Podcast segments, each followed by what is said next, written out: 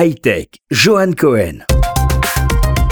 Alibaba a annoncé il y a quelques semaines un important projet de recherche de 15 milliards de dollars appelé Damo Academy qui est axé sur la RD et prépare le terrain pour un bureau à Tel Aviv grâce à un accord pour acquérir la technologie et le talent de la start-up israélienne Visualid. Visualid a développé un nouveau type de QR code sans points qu'Alibaba avait utilisé pour ses activités en Chine. La société israélienne a été fondée en 2013 et avait déjà reçu des investissements d'Alibaba en 2015.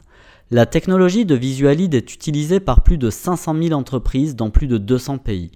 Alibaba achète la technologie de la start-up et un nombre non divulgué de l'équipe d'ingénierie de Visualid pour créer un bureau à Tel Aviv.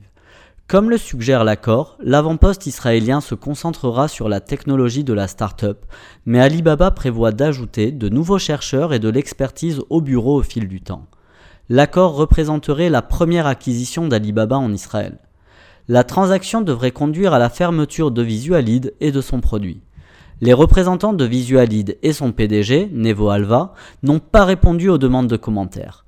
Espérons que Visualid ne connaisse pas le même destin qu'un autre investissement d'Alibaba en Israël.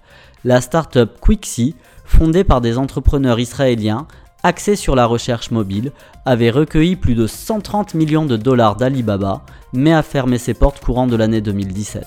Bonne semaine à tous.